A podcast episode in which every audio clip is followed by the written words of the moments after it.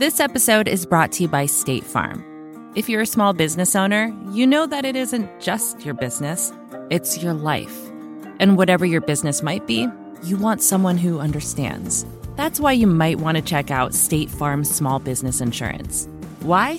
Because State Farm agents are small business owners too, living and working in your community. That means they know what it takes to help you personalize your policies for your small business needs. Like a good neighbor, State Farm is there. Talk to your local agent today. Join Capital Group CEO Mike Gitlin for a new edition of the Capital Ideas Podcast. In unscripted conversations with investment professionals, you'll hear real stories about successes and lessons learned, informed by decades of investment experience. It's your look inside one of the world's largest asset managers. New episodes are available monthly. Subscribe wherever you get your podcasts. Invest 30 minutes in an episode today. Published by American Funds Distributors, Inc. The following podcast contains explicit language.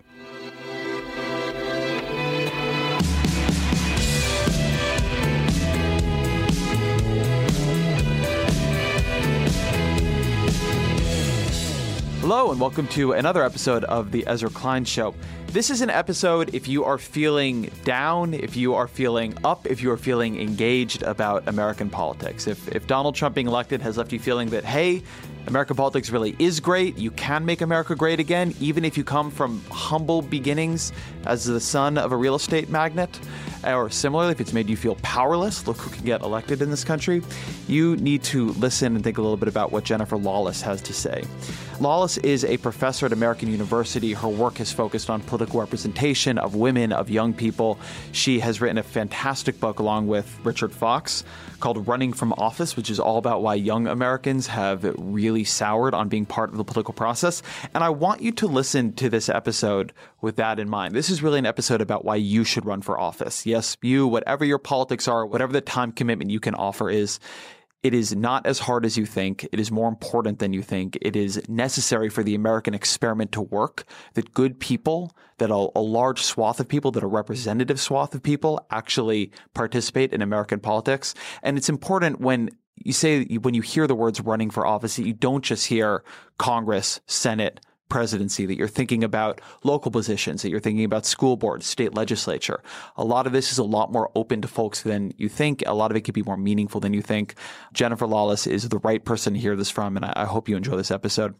As always, a couple of requests, but but here's a specific one. We have some jobs open at Vox that I think will be of a lot of interest to people listening to the show.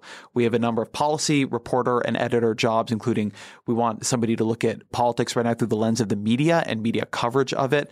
I'm looking for a producer to work with me on a video series about policy. We are looking for folks to cover the economy, folks to cover the new administration. We are looking for a senior policy columnist. Go to voxmedia.com. There's a careers tab. You can go check it out there. I think a lot of you might be interested in these jobs, and certainly I would love to work with some of you. As always, please share the show with your friends. Check out our other podcast, The Weeds, and continue to send me your feedback at Ezra Klein Show at Vox.com. All that said, here is Jennifer Lawless. Jennifer Lawless, welcome to the show. Thanks for having me. I have been excited to have this conversation with you because your research points in a more hopeful direction than maybe American politics has been recently. But it points that way by telling you exactly how depressed everybody is about American politics. So I wanted to read a stat that I, that I got from you and have you maybe unpack it a little bit. You wrote that, that in your surveys, 89% of high school and college students, 89%, have already decided that they will never run for office. Why is that a problem? It's a problem because we have more than 500,000 elected positions in this country.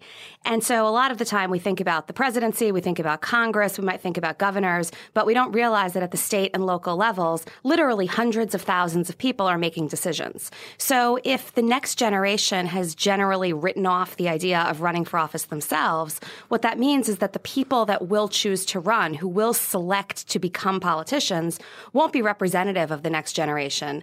They'll be fundamentally different and probably more interested in acquiring power or doing more of the same than bringing about real change. Do we think that's different than how it's been until now? I mean, one thing that your surveys can't do is tell us how kids felt 30 years ago.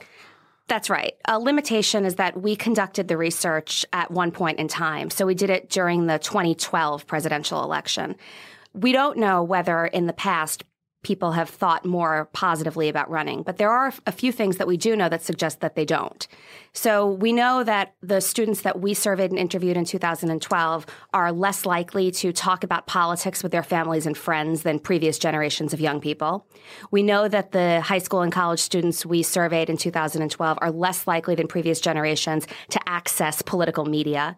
And we also know that they hold politicians in lower regard than previous generations. So given that all of those things predict interest in running for office, we'd expect that previous generations would have also had more interest in doing that. So there's a dynamic here that I think is really it's interesting and in in a way it's not intuitive. I might have thought that if you look at American politics and you say this is a goat rodeo, this is terrible, that what it would make you want to do is change it.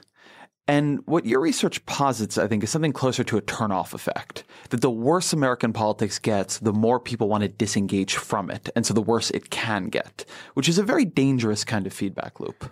It is. And the reason that Richard Fox and I make that case is because when we talk to these kids, not only about whether they're interested in running for office, but their views of the political system in general, almost off the bat, they tell us stories about the worst behavior that they can remember. Their first political memories are either Bill Clinton lying about Monica Lewinsky or George Bush lying about weapons of mass destruction. When we ask them whether they think Congress oh, works, this generation is going to be terrible. that seems quaint. I know it was cute, right?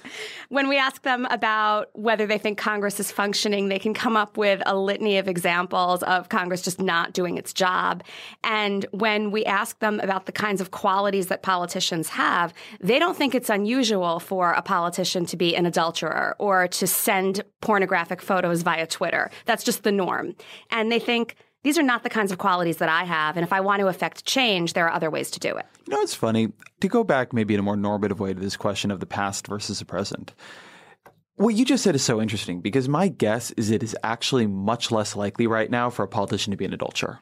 I don't know for sure, but all political history I read from the 20th century and the 19th century appears to say everybody was a bastard. And they and, just didn't and, get caught. And or, or nobody, it wasn't put out on the 24 hour news cycle. And they right. were more corrupt, right? That's the, the other interesting thing about this that, that when I talk to younger kids, I am struck not surprised, but struck by how corrupt they think American politics is. But if you go back and you read Robert Caro's work on Lyndon Johnson, that is corruption on a scale I think it is even hard to imagine right now. And there's a way in which the transparency, both a legislated transparency, but also the way the media reports on politicians, we've sort of thrown back the curtain in a way that has made everything much too human, much too small, and made people feel politics is a fundamentally gross enterprise. I think that's right. And I think the 24 hour news cycle makes it worse because there really isn't 24 hours worth of salacious stuff going on, right? Well, right there are now, a few maybe. Exa- right. and for the next four years, right. perhaps. But generally, what happens is if you watch CNN or MSNBC or Fox News, you see the same story played over and over and over again, but it's always that negative same story. So if you're a casual observer, whenever you turn on the TV or whenever you pull up your news alert on your phone, you're going to see that negative news, even if it's the same person over and over again or the same set of men behaving badly. But that sort of sends a broad message that these are the kinds of people that we are seeing in politics, and they're the most high profile examples of what it must be like. Some of the survey results you have in here that are the most striking to me are when you had young people rate different professions against each other. Could you just walk through that data? Sure. So we asked people in a variety of ways whether they would ever be interested in running because as you mentioned, 89% said that they would never consider it, but these are high school and college students who might not even know for sure exactly what a career is in politics. So we also gave them a couple of scenarios and we said, imagine that the following jobs all pay the same and involve the same time commitment. What would you rather be? And in the first scenario, we asked them if they would rather be a mayor of a town, a teacher, a small business owner, or a salesperson. And mayor of a town came in a distant third. Salesperson was the only thing that came in behind that. And then we asked them about higher echelon professions. So again, they pay the same amount of money, they require the same amount of time. Would you rather be a business executive, a lawyer, a high school principal, or a member of Congress? And member of Congress came in dead last. And what I always say is, After who wants to be a high principal. school principal? I mean, yeah. that just sounds so challenging and so horrible to me. Well, it's also, and I, I'm taking nothing away from high school principals here, just for kids in school.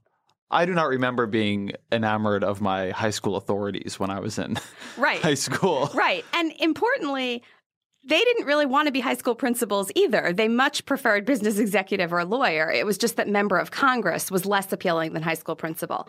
And then the last thing that we did was we gave them 20 different professions scientist, journalist, doctor, lawyer. And included in those 20 were mayor, state legislator, and member of Congress.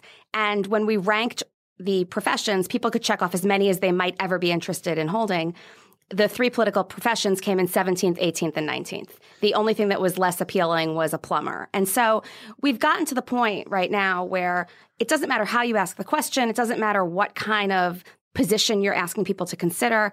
Young people really don't want to run for office. You have a line in, I don't remember if it's in a book or in a piece I read from you, but you write that our political system is built on the premise that running for office is something that a broad group of citizens should want to do. And I'd like to have you unpack that a bit because I think it's an important piece of it here. If 89% of folks don't want to run for office, who cares? 11% is still a lot of people. But if we do not have a broad representation in government, something will go wrong. Right. And I think it will go wrong potentially on a policy front in that the people that run might not represent the preferences or the interests of the general population. But on top of that, it really makes it difficult to sustain any kind of electoral competition we know that the incumbency advantage at the congressional level is already through the roof. Even when you, you wanted to say what is the incumbency advantage? Sure. So the incumbency advantage is when a member of Congress or any elected official decides to seek reelection, that person has a series of advantages associated with the position that makes it very easy to win. So they already have name recognition, they're able to raise money, they have a following. And what that means is that in a Congress this time around where it was difficult to find people that approved of anything Congress was doing, 95% of the incumbents who sought reelection were reelected. At the state legislative level, the numbers are just as high. And at the local level, there's virtually no electoral competition. In some of the biggest cities, races for mayor will generate quite a bit of attention and quite a number of candidates. But when we're looking at the school board or most city councils or races for aldermen, anybody who wants to run can, and often they run unopposed. So there's very little accountability. People aren't following those races, people aren't challenging the incumbents, and no one's holding them accountable. What do you think about the fact that there's this paradox in polling around Congress where people hate Congress, but they, they relatively like their member of Congress? Well, that ironclad reality was turned on its head in 2014 when polls indicated that people said 49% of people said that they were willing to replace every member of Congress, including their own, with random people walking down the street. They then obviously didn't do that because 95% of congressional incumbents got reelected. But I think what happens is the things they hate about Congress, they like in their own congressperson because it's what they perceive as corruption or deal making that ultimately helps their district. So they don't like it that the other 434 districts benefit from that, but they like what's coming back to their own hometown. It seems to me that what people follow is national politics. They follow the drama of the presidency, they follow the Senate and the House to a lesser degree. They tune into Fox or CNN or MSNBC and they see Paul Ryan talking or Nancy Pelosi talking or Donald Trump tweeting. And that is not the bulk of politics in this country. As you say, and, and it's the number that I, I keep coming back to in, in your book. I did not know before I read your book there are 500,000 elected positions, right? And we're talking when you're looking at Congress and the presidency, 530, whatever it is, right. six, seven. And it seems to me that because people are watching this highly polarized, highly ideological, highly conflictual, highly toxic national drama play out, their views on that, which are very negative, are dripping down into state and local politics, which often have a very different flavor. And so you end up with a situation where people don't pay attention to local politics, but also have developed very negative views on it because the brand of politics has been so tainted by the national enterprise. That's right. People view politics through a national lens, and that national lens highlights the most inefficient, dysfunctional aspects of the political system.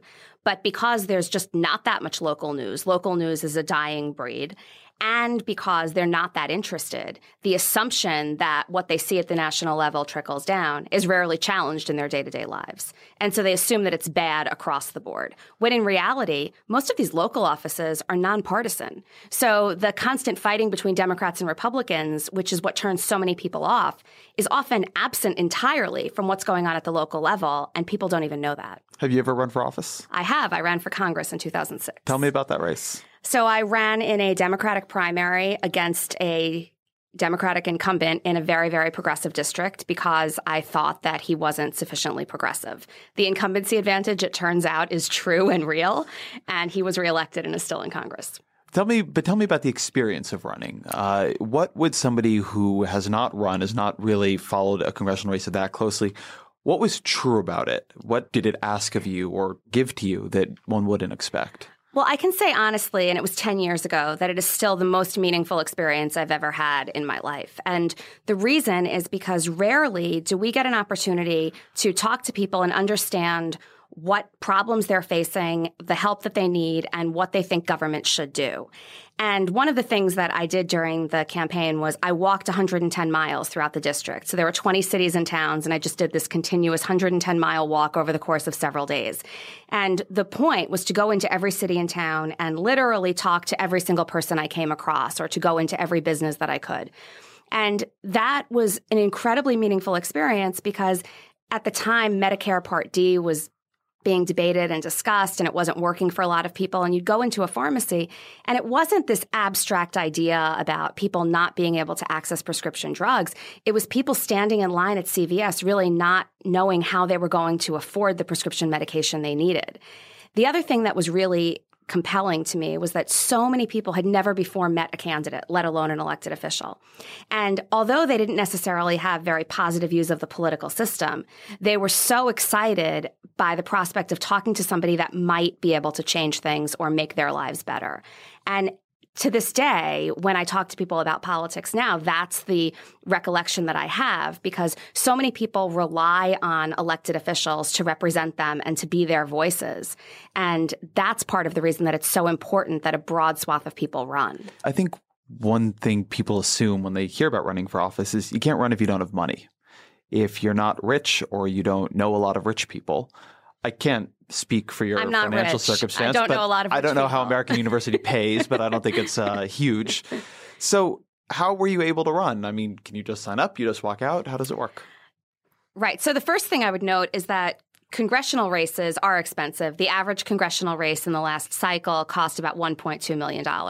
I ran in Rhode Island. I was a professor at Brown at the time. They also don't pay a lot.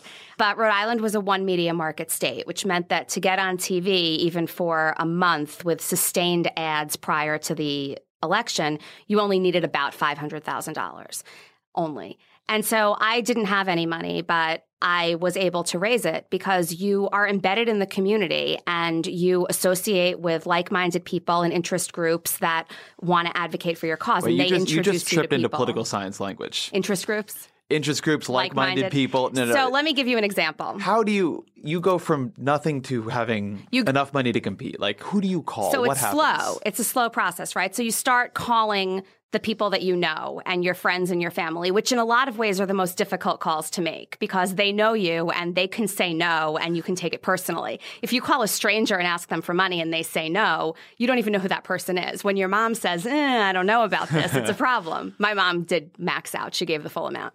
Um, and so you start like that. And so I was able to raise, I don't know, about fifteen or twenty thousand dollars that way, which was enough to get the campaign off the ground. I was very lucky. I had two students who had just graduated from Brown who were willing to work full time for free until we raised enough money to pay them. And so with the initial $20,000 and a staff of mostly volunteers, we were able to start making connections in the community. So, one of the issues that I was very passionate about and that I thought my opponent was wrong on was a woman's right to choose.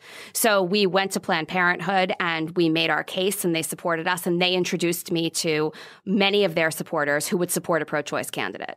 And that became a snowball effect, and you become more and more embedded in the community and you meet more and more people who wind up being willing to introduce you to other people who can ultimately give you money. And then once we had raised about $50,000, we were able to hire a professional fundraising consultant who gave us access to the kinds of people who are well positioned to give a lot of money. And it just got to the point where then I was calling strangers who I knew supported pro choice candidates who didn't necessarily live in their state. And I would sit in a pretty dark room for seven hours a day and dial. So that last part sounds fun, doesn't it? it doesn't just not sound fun. I am not the world's most extroverted person. I don't know properly if I would survive it. So I'll say when I was in college, I wanted to run for office when I was older. And uh, I don't think I will now. But one of the reasons I realized that this probably wouldn't work that well for me is that the idea of doing that kind of fundraising, the idea of having to have those kinds of socially difficult conversations with people I didn't know over and over and over and over and over again, a million uh, discussions at a bar where the person doesn't want to go out with you. it, it sounded very tough. So talk to me a little bit about how you how that feels, how you developed the muscles to do it. At the beginning, it was awful, and I would do anything I possibly could to get out of it. So much so that at one point, my campaign manager said to me, if you don't start making more of these phone calls, we have to shut down because we cannot pay the rent.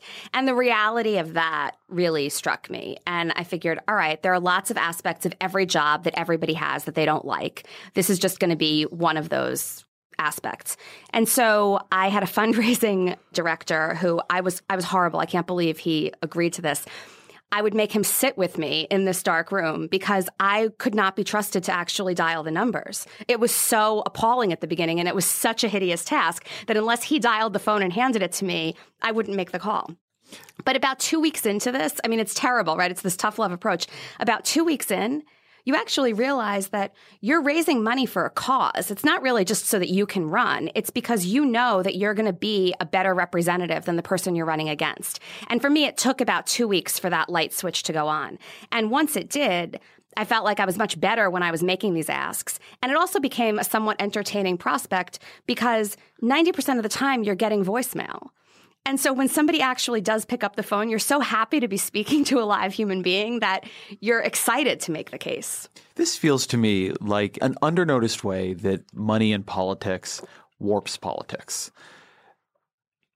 The idea that running for office is limited to people I want to note because we are falling a little bit into this trap of talking. We're talking about your experience, but we're talking here about Congress, right. and these are very expensive. And I, I, really want to put a pin in the idea that running for local office often is not like this, not at this level. But this is a way, it seems to me, that not having publicly financed elections really limits the type of people who are willing to participate because it's one thing to say, hey, do you want to put yourself out there in front of the voters and talk to people and make speeches and take votes and try to persuade people that you have the right vision for the country and that you can help? And it's another thing to say to somebody, do you want to spend seven hours a day in a dark, windowless room begging strangers for money? Right. And it's not even that doing that is so corrupting. It probably isn't when you're doing that kind of small donor donations or, but it is as I said, I think there are a lot of people who look at that and say, like, that that is so far from my experience. I can't even imagine how I would stomach it. Right. And I guess I have a few reactions to that. The first is that the only way you can get through it is because you know that you're raising money so that you can promote your ideas and make sure that your message reaches a broader number of people.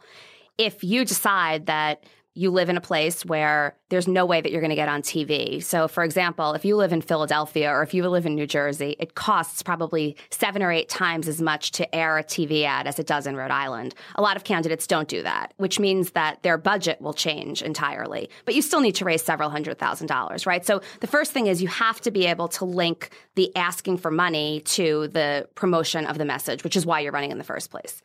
The other thing I would say is that you're exactly right. A lot of state legislative races, and certainly races at the local level, don't cost anywhere close to several hundred thousand dollars. When I was running in Rhode Island, I remember looking at the state legislature and thinking, oh my gosh, it would be so much easier to do that. I didn't want that position. But I remember at the time looking at how much those state legislative races cost the previous cycle, and the average race cost less than $8,000. So that becomes a lot easier for somebody to stomach and a lot easier to think about how to raise than 1.2 million. That's actually a great segue into into that kind of politics because as you just said, on the one hand it's much easier and on the other hand there is something and, and I don't I recognize here that I may be projecting onto you less sexy about it, right? you, you've been following the drama of national politics. You feel very strongly. I can imagine somebody listening to this, they feel very strongly about Donald Trump, like positive or negative. Like, I want to be part of this. I want to be part of this great fight for the future of the country. And then you say, well, yeah, but you live in Illinois and the Illinois State House makes a lot of very important decisions right. for people's lives. It's like, yeah, but you know, I'm just not not as emotionally grabbed by that. Right, or as emotionally grabbed by city politics in my suburb of wherever.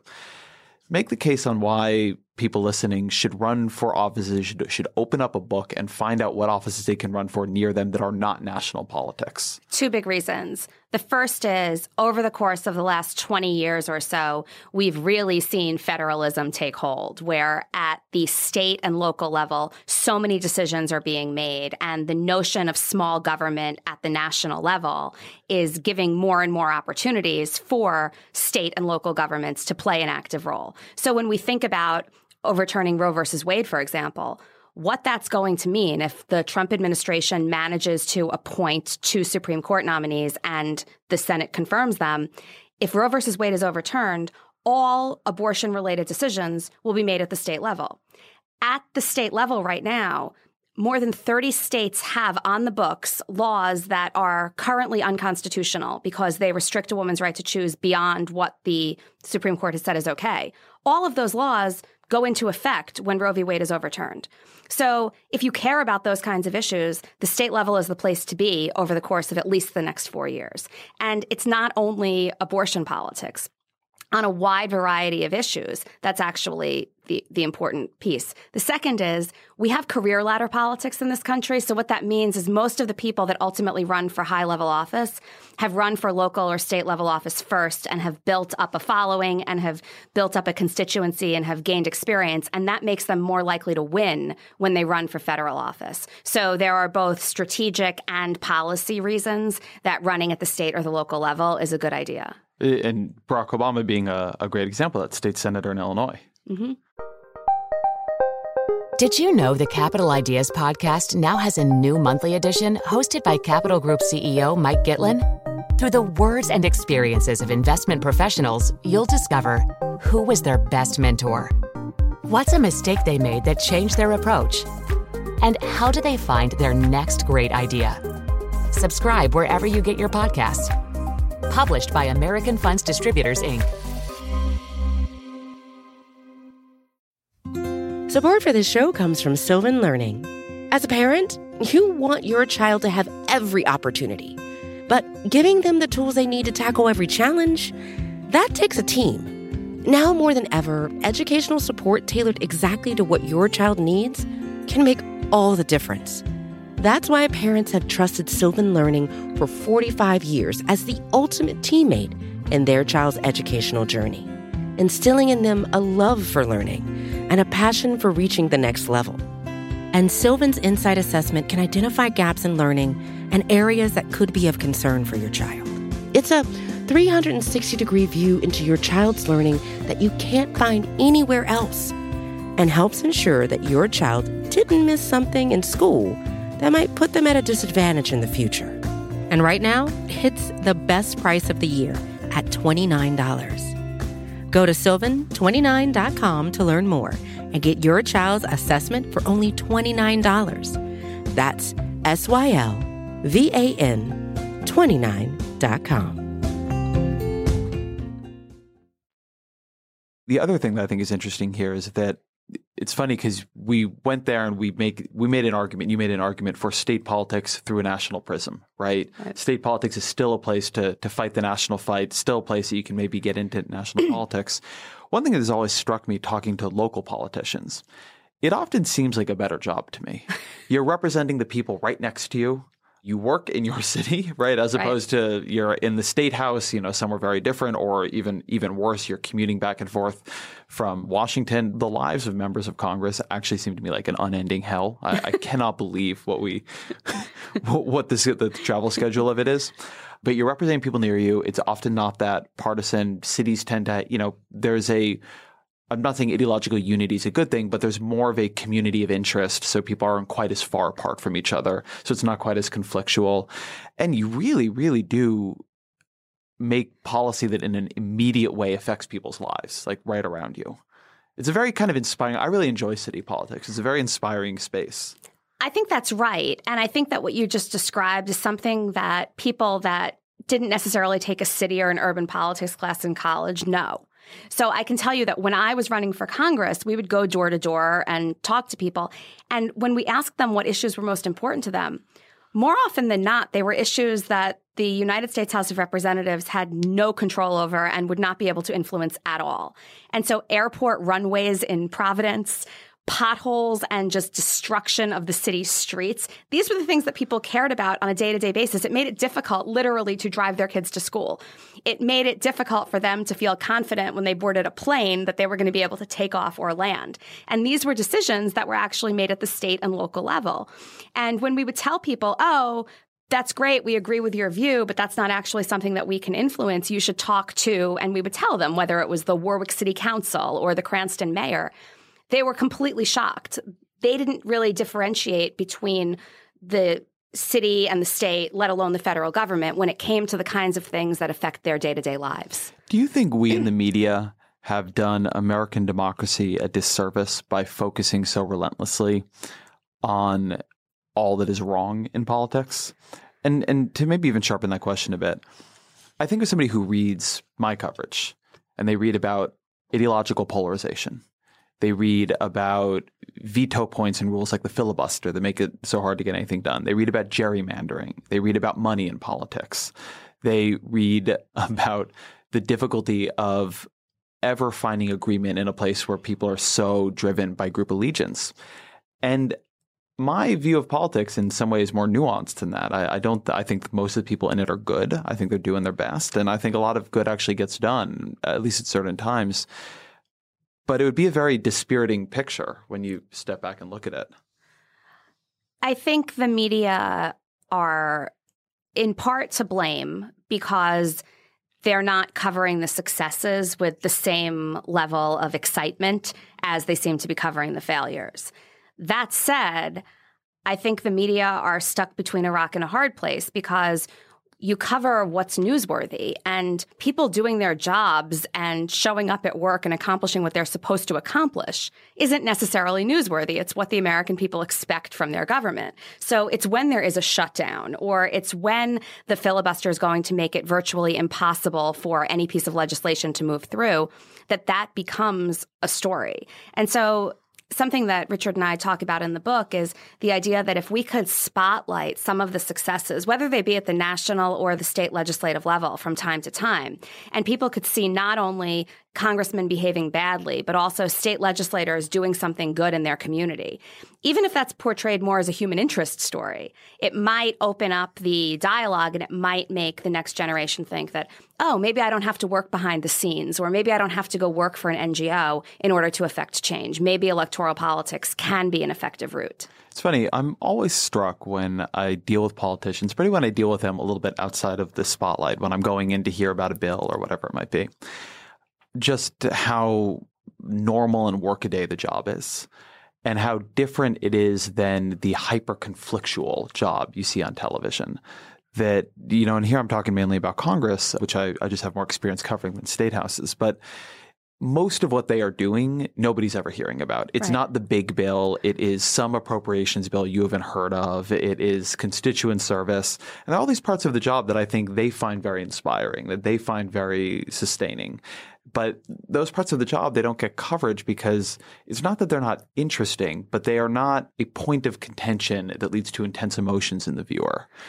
That's right. And what's interesting too is there's a large body of political science research about political learning. And what those scholars find is that when people actually interact with elected officials on a personal level or when they are accessing constituent services, they wind up having a better impression of government and elected officials overall because they are then extrapolating from that experience. So what happens is when people interact, they're just as fulfilled as a lot of these politicians are by doing the day to day work. It's just that that's not the experience that most individuals have. They're not going to the member of Congress and asking for something. They're not engaging in the process. Instead, they're just watching on TV the aspects of the job that the members themselves also probably dislike the most. So I want to move from here to another aspect of your research, which is the representation of women in, in elected office. And you write that, and, and I think I want to read this because I think it may not be intuitive to people. You write that study after study finds that when women run for office, they perform just as well as men do. There are no differences that emerge in women and men's fundraising receipts, in their vote totals, or in their electoral successes.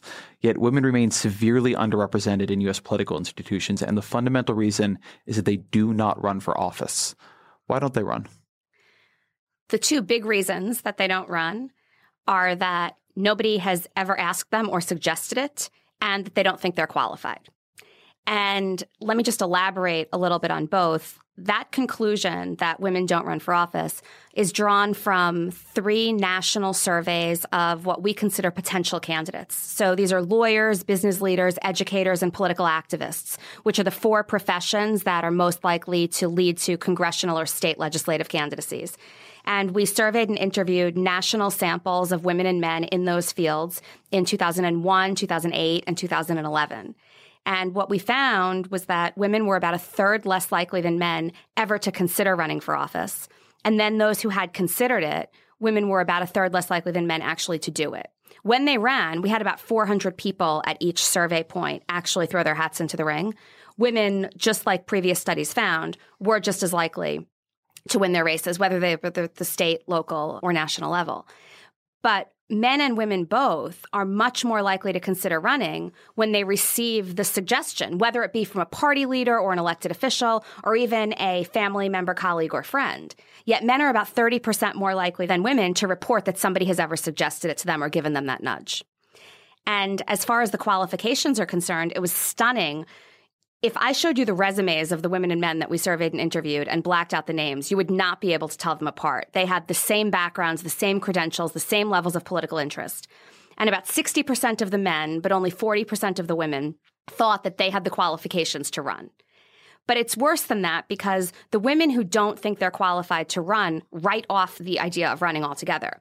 The men who don't think they're qualified look around and say, well, most politicians aren't qualified. I could still give this a shot. So there's this double disadvantage when it comes to, I, I'm, you know, I, yes. I, I, mean, the upside to Donald Trump might be that he opens the floodgates and people realize that, oh, it really takes nothing. You have to have no qualifications. You can just put yourself in there.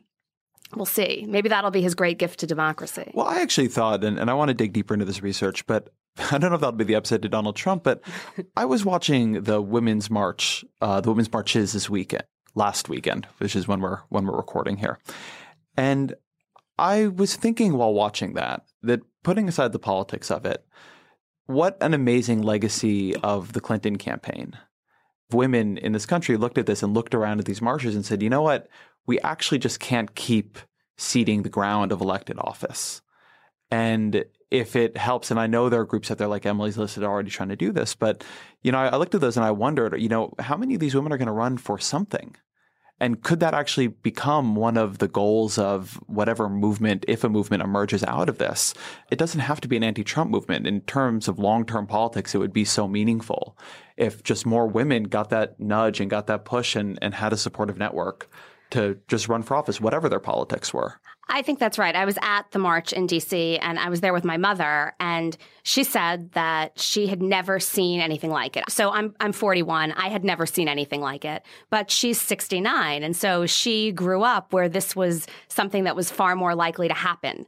And it was incredibly powerful. And one of the moments for me that was the most powerful was when the female Democratic members of Congress stood on the podium and encouraged the half million people standing there and the millions of people across the country to throw their own hats into the ring and consider running for office because it doesn't need to be a personal ask. It's not like somebody has to call you on the phone and say, listen, I've been thinking about it. You need to run. Planting that seed, even broadly to an entire audience like that, could really go a long way. And women's organizations report unprecedented levels of interest in their candidate training programs in the last month and a half or so. So mm-hmm. if that interest in candidate training actually translates into candidacies, that could be something that the Clinton campaign wasn't expecting, and it could be something that could fundamentally change the face of politics. And I'd be interested, what are those organizations? So I know Emily's List. I know they did a number of big trainings after the march, which I thought was a was a really great thing.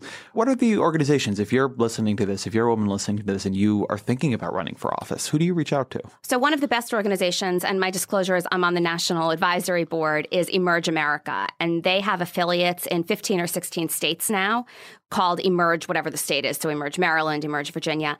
And what they do is train women to run for all levels of office, local, state, whatever you're interested in. They don't fund candidates. They raise money to support candidate trainings. And they don't endorse candidates, but they have small cohorts. So what happens is you're trained with a group of 20 or 25 other women, and those women then become your support network. So when you run, you know right off the bat that you have this kitchen cabinet of supporters who are going to help you build your network and ultimately launch a candidacy.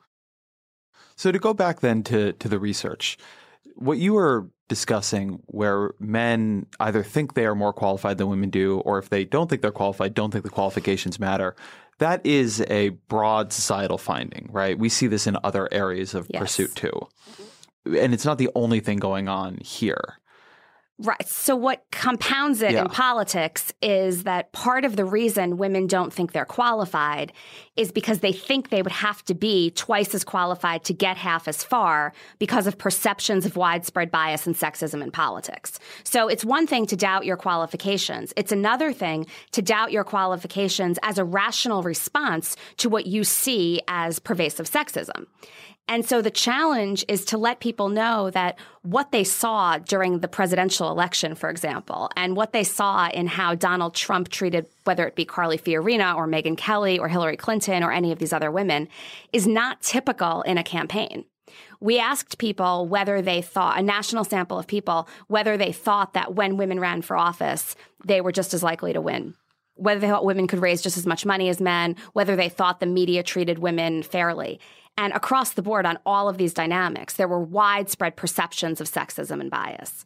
And what's really interesting here is that at the local and state level, but even at the congressional level, there's just no evidence of that. Even media coverage of male and female candidates now, when you move away from the presidential level, looks exactly the same. It's just that that's another way that these very high profile races and contests sort of warp people's perceptions of what their experiences would be like. Do you think there was sexism in the 2016 campaign? I do. I don't know that it affected the outcome, but I do think that the fact that it was not disqualifying for Donald Trump to say the kinds of things that he said means that we are willing to turn a blind eye to sexism. Now, again, this is not to say that his attitudes toward Hillary Clinton cost her the election. She was a flawed candidate, and there were lots of reasons that people didn't vote for her. And it's also possible that the people who engaged in overt sexism or spoke about her in explicitly sexist ways would never have voted for any Democrat. But I do think we saw over the course of the last month of the campaign in particular, but over the course of the last year and a half, a willingness to accept sexist rhetoric in a way that we as a country probably thought we were a little bit beyond. There was something in the campaign that I ended up giving a lot of thought to that I'd love to get your opinion on. So I did this long profile of Hillary Clinton. And the thing I was trying to understand with her was why did I get such a different report on her from people who had worked with her, even Republicans who had worked with her, than I saw of her on the campaign trail, than I heard from people following her on the campaign trail. And one of the things I ended up concluding is that Clinton had a leadership style that in the leadership literature is associated with women. It's a much more listening oriented style. She often would do her campaigns beginning them in these weird in these listening tours that right. the media was always very confused by. She was a consensus builder. She liked to work with people one on one or in small groups. Whereas American politics is, and particularly campaigning in American politics, is basically based on the skill of getting up in front of a room and speaking confidently. And Clinton was able, it seemed to me, to fashion a again, I'm using stereotypes and generalizations, but a, a what you would code as a female way of running for office. She built a huge coalition within the Democratic Party. She had a, a level of in, institutional support you would never see from a non-incumbent. She did these listening tours. She did a lot in small groups, and people looked at that and they said, why is she so inauthentic and strange in front of a crowd? And look at how many people have endorsed her. She's part of the establishment.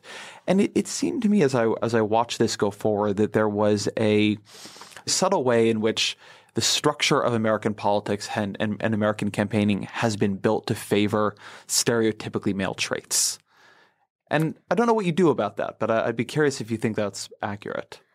I think that is accurate. And I think it's even a little bit more dramatic than what you described in that the women who make it into politics, and certainly women who have achieved the levels of success that Clinton has, already have those male traits, right? So in a lot of ways, she's the most male of the female candidates when we think about female leadership styles.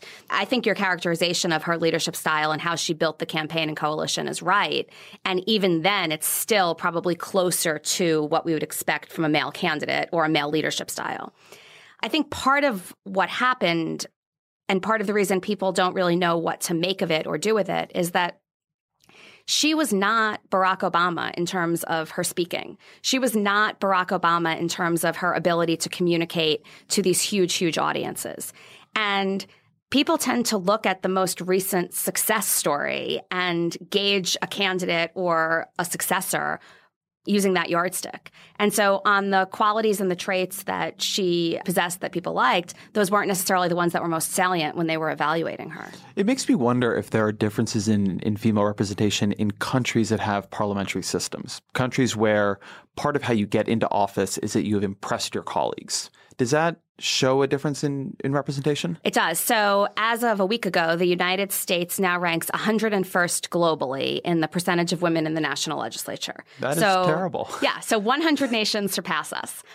And there are two things that are big predictors of who's ahead of us. The first is quotas, right? So about a third of the nations or 40% of the nations that surpass us have some kind of explicit quota, whether it's a quota for the parties and the number of candidates they have to run, or whether it's a, a quota in terms of reserved seats for women. The others that are ahead of us have parliamentary systems where the party is basically recruiting you to run and is supporting you and is helping you run your campaign and you're part of a list. So you're part of a group. There's this group dynamic. You want everyone on the list to win because if you get as many seats as you can possibly get, you're going to have a bigger effect in the parliament. And so you're not running in this individualistic kind of way. You're not running as a political entrepreneur. You're running as part of a team. And that's more conducive to conceptions of women's traditional leadership styles. It's interesting to try to match this research a little bit with what you were saying earlier, which is that when women do run, there is no difference in outcomes. And it makes me wonder are we seeing that because of the small sample of women who run, the sort of Jackie Robinson effect, where the women who run are because it's a higher bar and because you have to make it and be willing to make it in a potentially unfriendly territory? You're seeing extremely good candidates compared to the average man? So, there are arguments out there, and I, I, mean, I subscribe to them, that it could be that the women are better than the men. So actually, they should be outperforming them, not just doing as well. And in fact, there's some degree of bias when we consider the fact that they're only doing as well. But in a recent book that Danny Hayes and I wrote, we looked at the 2010 and 2014 elections for the House of Representatives in particular. And we tracked the candidate quality of all of the general election candidates. And by that, we just mean whether they held any kind of previous office. And there we actually found that the low quality women and the low quality men fared the same and the high quality women and the high quality men did just as well. So there is a selection effect in that the women who run probably are a little bit more qualified than the men. But the women who are not more qualified don't do any worse or take any disproportionate of a hit than the men who are not qualified. So to connect the two conversations we've been having here, it sounds like what you're saying is that a lot of American politics and representation in American politics and who runs for American politics are held back by beliefs that whether or not they're wrong, they are certainly an impediment to, to people running for office. One, that particularly among young people, politics is just a terrible occupation, that people in it are bad, participating in it would be unpleasant. It just isn't for them. And two, that for women, that even if you do want to do it, you're going to lose, that politics is hostile, it's sexist, and that the combination of these has ended up being, whether or not they're coming for reasonable reasons, it has ended up being really damaging to the outcomes many of the people who hold these opinions want to see. That's right. And because debunking those two myths becomes imperative if we're actually going to broaden the number of people that are interested in running for office and broaden the backgrounds from which they come, it's very, very challenging because both the media and elected officials have incentives to continue as business as usual. So the media have bottom line concerns. And so reporting scandals, reporting bad behavior, reporting failure and dysfunction sells, right? And so they have an incentive to do that. And elected officials who are currently in office keep getting reelected. So even if they look around and say, oh, the system's awful, I wish we could get more done, they're not being held accountable for the fact that they're not getting more done. So they have little incentive to bring about any kind of fundamental change because it could potentially imperil their own prospects for reelection. But it sounds to me a little bit like there's a third here, which is there are a lot of very well meaning people who what they want to do is make politics less corrupt, make it less conflictual, make it less sexist. And the way they figure they'll do it is by pointing out all of the ways continuously in which it is corrupt, in which it is confliction, in which it is sexist. It sounds to me that what you're saying is that there's a little bit of a backlash effect to that. That what people hear is not, hey, let's fix that, but hey, let's disengage from this. That's right. And l- let me just give you one example. So I think Emily's List is an amazing organization. I think part of the reason that women do as well when they run for high level offices they do is because Emily's List trains them and supports them and introduces them to a network of donors. However, Emily's List, Emerge, the Women's Campaign Fund, all of these organizations also have to raise a lot of money. And one of the best and effective ways to raise money is with a message that is along the lines of, oh my gosh, look at what they're doing to women. Women can't run. Look at all of this bias. Look at all this sexism. We need to raise money so we can stop that. And what winds up happening is they're raising money on a message that ultimately deters women from running for office. And figuring out how to thread that needle and still raise money so that they can make sure that they're tamping down on the sexism that does exist without making it seem more widespread than it is becomes really tricky. Do you think anybody out there is being able to do it? Well, I have been incredibly impressed by the fact that so many of these women's organizations have been willing to listen to us and meet with us and talk about these messages. I think last cycle there was a pretty clear attempt on the part of Emily's List in particular to consider some of this sexist behavior anomalous and not to say things like, look at what women have to experience when they run for office, but instead to say things like, look at what Donald Trump is doing. We can't let him behave that way, as opposed to, we can't let men continue to behave this way to female candidates. And so being able to strike that balance is a challenge, but I do think that organizations are beginning to realize that they have to do it if they want to increase the number of female candidates. Let's say you're listening to this discussion and you know that you cannot become a member of politics full time, right? You you have a life, you have a family, you right. have a job. What are the kinds of offices that maybe people haven't thought about, but that are a way to contribute to their community, a way to be involved in politics, a way to participate, a way to have some of those meaningful interactions with your neighbors and your fellow citizens that, that you that you discussed so eloquently that maybe people don't think of? Well, the highest level office where that's often the case is the state legislature. So, about two thirds of states have what we call non professional state legislatures, where these are not legislatures that meet full time. They don't meet every day. Sometimes they don't even meet for six or eight months of the year. In Rhode Island, for example, the state legislature was in session six months, but they wouldn't convene until 4 p.m. So most people had their regular job and then they would go to the state house from 4 to 7 or 8 on days that they were in session. Now, that makes it difficult if you have childcare responsibilities. But if your kids are already out of the house and you don't, or if you're retired and you're looking for sort of an extracurricular activity, it's not incredibly onerous. You don't have to show up the way that you would in New York or California or Illinois. School boards are another example. So many people are needed to serve on school boards.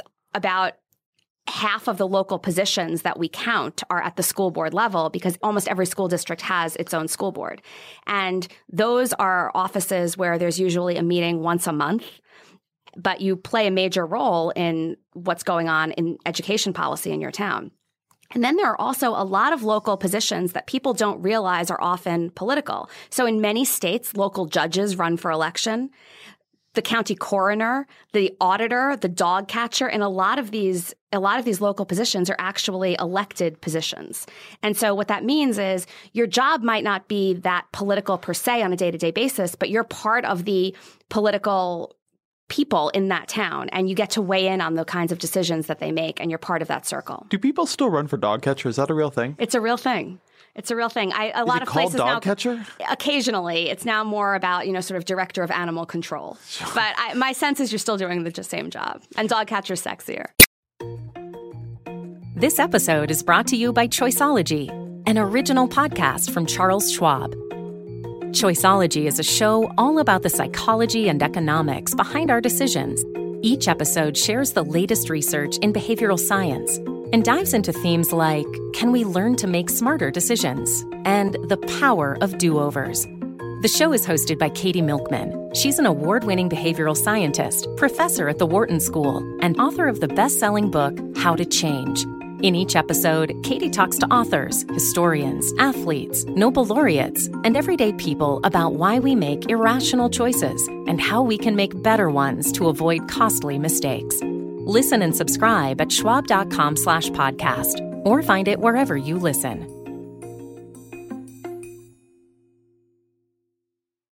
It, it was interesting what you just said about Rhode Island because that feels like a way. Some of those structured legislatures feel like a way in which we have made politics harder for let's not say women, let's say, but yes, women who have families to, to participate in. And you actually have a line in a paper you did where you say that one of the reasons it's often hard for women to run for office is that women are still responsible for the majority of childcare and household tasks.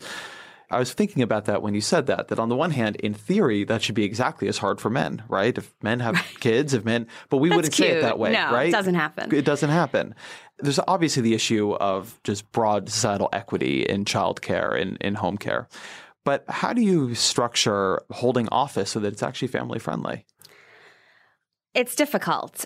There are certain states and there are certain cities that have more hospitable childcare policies. The federal government certainly has stopped short of providing the kind of childcare that would allow for more equity in terms of the household distribution of labor. But some cities and states have that. I should note, though, that although it makes it more complicated, the good news is we've reached a point in society now where it doesn't deter women from considering a candidacy. So they don't write off the idea of running simply because they have childcare responsibilities. It's just that the onus is on them to figure out how to juggle it more. But another thing to consider is that because a state like Rhode Island or New Hampshire, where the New Hampshire State House, there are 400 members. New Hampshire has a population that's not much bigger than that. Almost everybody is expected to be an elected official. The norm is that the state house and the legislators meet on a certain day at certain times over the course of the year and that doesn't change so allowing for there to be a little bit less flexibility in the schedule is actually a good thing because people can plan around that so the less professional the legislature, the more likely it is that you can actually figure out your childcare arrangements in advance. You're not going to be there overnight figuring out how to get a bill passed the way you might be in New York. What is the single best piece of advice you got when you ran for office? Uh, so this is going to sound a little bit silly, but it was given to me by David Cicilline, who's now in Congress. He was the mayor of Providence at the time. And he said that a lot of people won't do it, but when you're running for office, you always have to wear your own button. And I thought, that's so silly. Why would I ever wear my own button? And he said that if you can't be your own biggest advocate, then why is anyone else going to put a button on for you? And I've got to say that when I was wearing the button, I realized I'm a candidate right now. When you don't have it on, you can sometimes sort of slip into behavior where, oh, you're seeing somebody, you don't want to talk to them, you might not. But when you have that button on, you're that brand. And I know it sounds somewhat trivial, but it was the best piece of advice I received. I love that actually. That it's like your sort of armor out there, right? It shows what you're doing. There's a story it reminds me of, and I, I don't remember who told it now, but somebody went to Kanye West's home, and they walked in, and in his home there's a huge portrait of Kanye West, and the guy said, "What's up with the big picture of you in your in your hallway, dude?" And he said, "If I'm not going to be my own biggest fan, who is?" Huh. And you know, I'm not going to hang a picture of myself on my wall. Why would I expect anybody else to do it? Right. And I have not taken that advice, I, nor have I. but it stopped at the button. there's something I like about that. What are three books you've read that have that have influenced you that you would recommend to the audience? First is Why We Lost the ERA by Jane Mansbridge. And so this was a book that I read in college and then I read again in graduate school. But it's a book that really talks about the power of women at the local level and at the grassroots level to affect change and what happens when they stop short of doing so. I think that that's an incredibly important, compelling book. Can you talk for a minute about what the why did we lose the ERA? And and for people who don't know, the ERA here is the Equal Rights Amendment. Right. So part of the reason that we lost the ERA was because the sense out there was that, well, women already have equal rights. And if we go down this path and we pass an amendment, then that's a very slippery slope. All of a sudden, you're going to have unisex bathrooms. Literally, that was the major concern out there, which is not that different from our bathroom concerns of 2016 and 2017 today, just in a different way.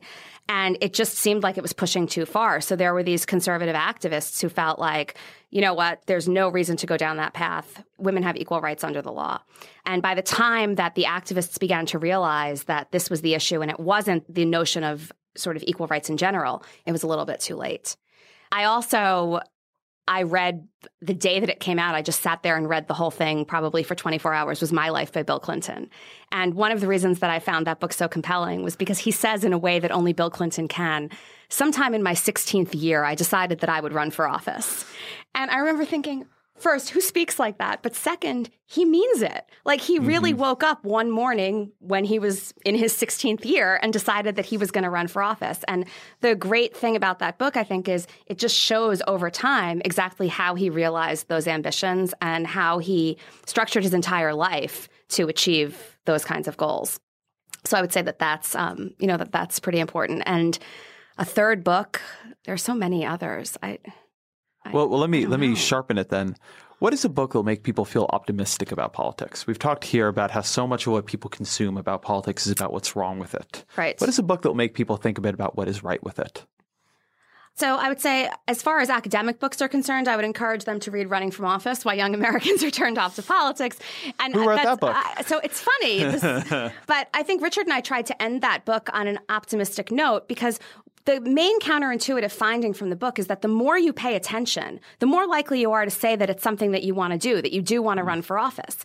And so what that means is that when you immerse yourself in the system and when you see what's going on, you do happen upon some pretty positive, good examples. It's just that you're not going to find those in a cursory look of the news of the day. But more seriously, I would say, and again, this is just this is the other Clinton. I think Hillary Clinton's most recent book, which she pretty much used to launch her campaign, you know, focuses on all of the successes that she had as Secretary of State, but it really paints a picture of diplomacy and the importance of working not only domestically but internationally to elevate the status of women, to elevate the status of marginalized groups, and to be able to do so much in the course of just four years, I think highlights the potential of elected and appointed positions. I wanted to call out another finding from running for off running from office, your your book, which is that parents have a role to play here too. That kids who grow up in, in households where people talk about politics, where where people watch political debates, they end up having a, a different view on it. And that uh, I thought an interesting implication of the book was that to the extent that you're now shying away from talking about politics because it's conflictual, because it's ugly, because it, it, it feels bad, what you're doing is turning with your kids. What you're doing is turning off the next generation. To the extent that you're able to have political discourse and debate be something that happens in your household, it's a way you you know early on acculturate children to the idea that this is something they should be engaged in. It is for them. That's right. And in 2012, when we did this survey of high school and college students, about 50% of them had never had any kind of political conversation with their parents whatsoever. In part, when we pushed them on it, because they said that their parents didn't want to talk about what was negative, they didn't want to talk about conflict, they didn't want to talk about scandals. So if you fast forward four years, although we did not survey students in 2016, you can imagine that there were far more aspects of this election cycle that were probably not appropriate for a dinner time conversation if the things that Barack Obama and Mitt Romney were arguing about in 2012 were deemed unsavory. And that is problematic because the exposure in the household is what ultimately encourages students to take political science classes, to join political clubs, and that those are the kinds of activities that then sustain further interest. Jennifer Lawless, thank you very much. Thank you.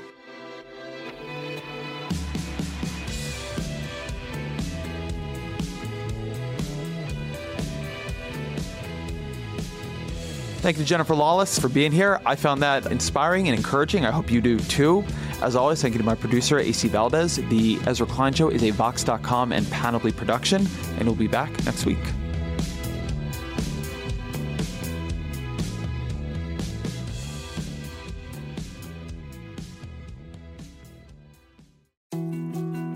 More to dos, less time, and an infinite number of tools to keep track of.